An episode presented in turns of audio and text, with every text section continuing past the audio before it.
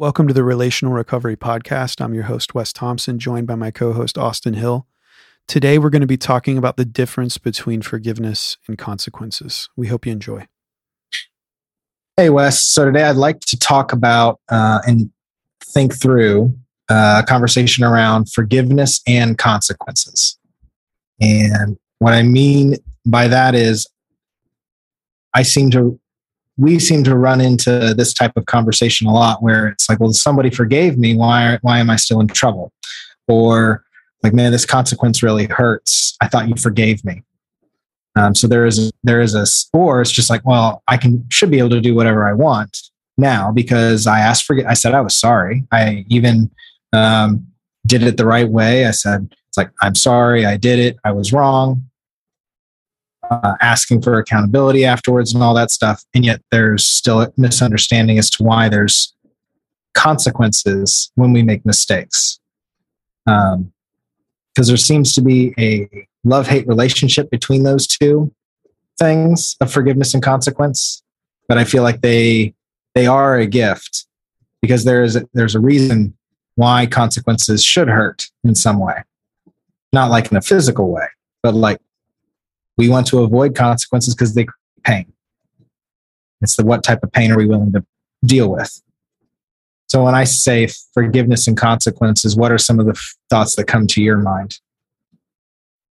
Um, quite a bit. I think we we're we both work in a nonprofit that is faith based.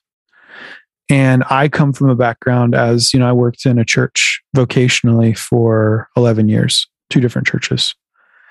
And one thing I've noticed, especially in the religious context, is I know that um, I, I heard Mike Cosper in a podcast. He said, he says sometimes there's struggle because there's like a conspiracy of politeness in, in, in places like churches.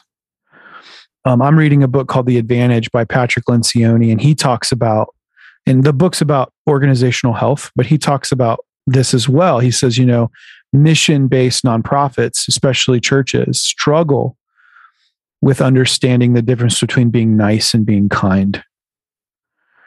And that's huge. That is a huge difference. Because Patrick Lencioni is a is a big proponent. If you haven't read Patrick Lencioni and you're listening to this, um, he's one of the best writers on how to have healthy teams. But anyway, Lencioni is a big advocate for one sure way to know that you're on an unhealthy team is the, the complete absence of conflict. And so, in Lencioni's mind, conflict is a good thing.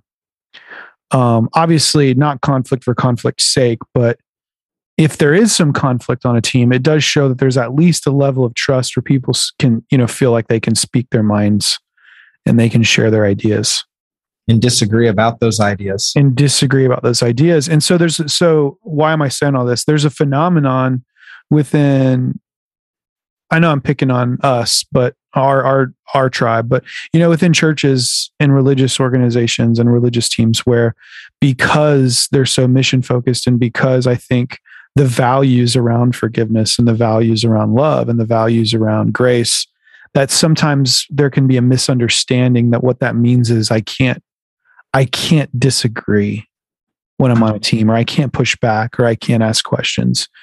And I think that's just false, right? Um, we choose to be nice over being honest, um, or even being kind. Which the kind thing to do is is to be is to be honest, is to be is to be transparent and be vulnerable. So, I think it might be helpful to define these words. Is that cool with you? Yeah, I think that sounds like a great idea. Because I think when um, we use words, sometimes there's there's a lot of baggage, and I think we should hmm. define them first. And you gave me a heads up, so I actually wrote down a couple definitions I like. Perfect. Um, that I pulled off Google. the, the googly. the googly. Uh, a definition for forgiveness that I thought was helpful. Forgiveness is the conscious, the conscience deliberate decision to release feelings of resentment or vengeance towards someone or a group of people who have harmed you. Another definition I liked was to give up your right to punish someone. So, forgiveness is the deliberate decision to release the feelings of resentment or vengeance towards somebody. Hmm. Okay. Consequence is the result or the effect of an action, right? Consequences, right.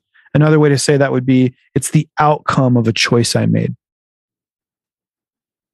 So, um, an example of this in the Bible would be really early in the Bible, Genesis, right?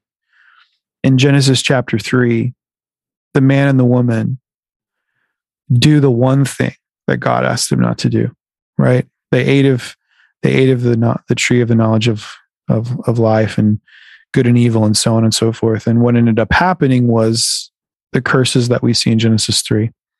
That whole story um, really it just embodies this idea of this rebellion against God. Now, what we know, if if you read the rest of the Bible, you see that God relentlessly pursues the people He created, us humans, right? That's what the the story of the Bible is about. God pursuing His people. God ultimately comes know, in the in the son in the form of the Son Jesus to to make a way for us to be relationally at peace with God through his life, death, burial, and resurrection.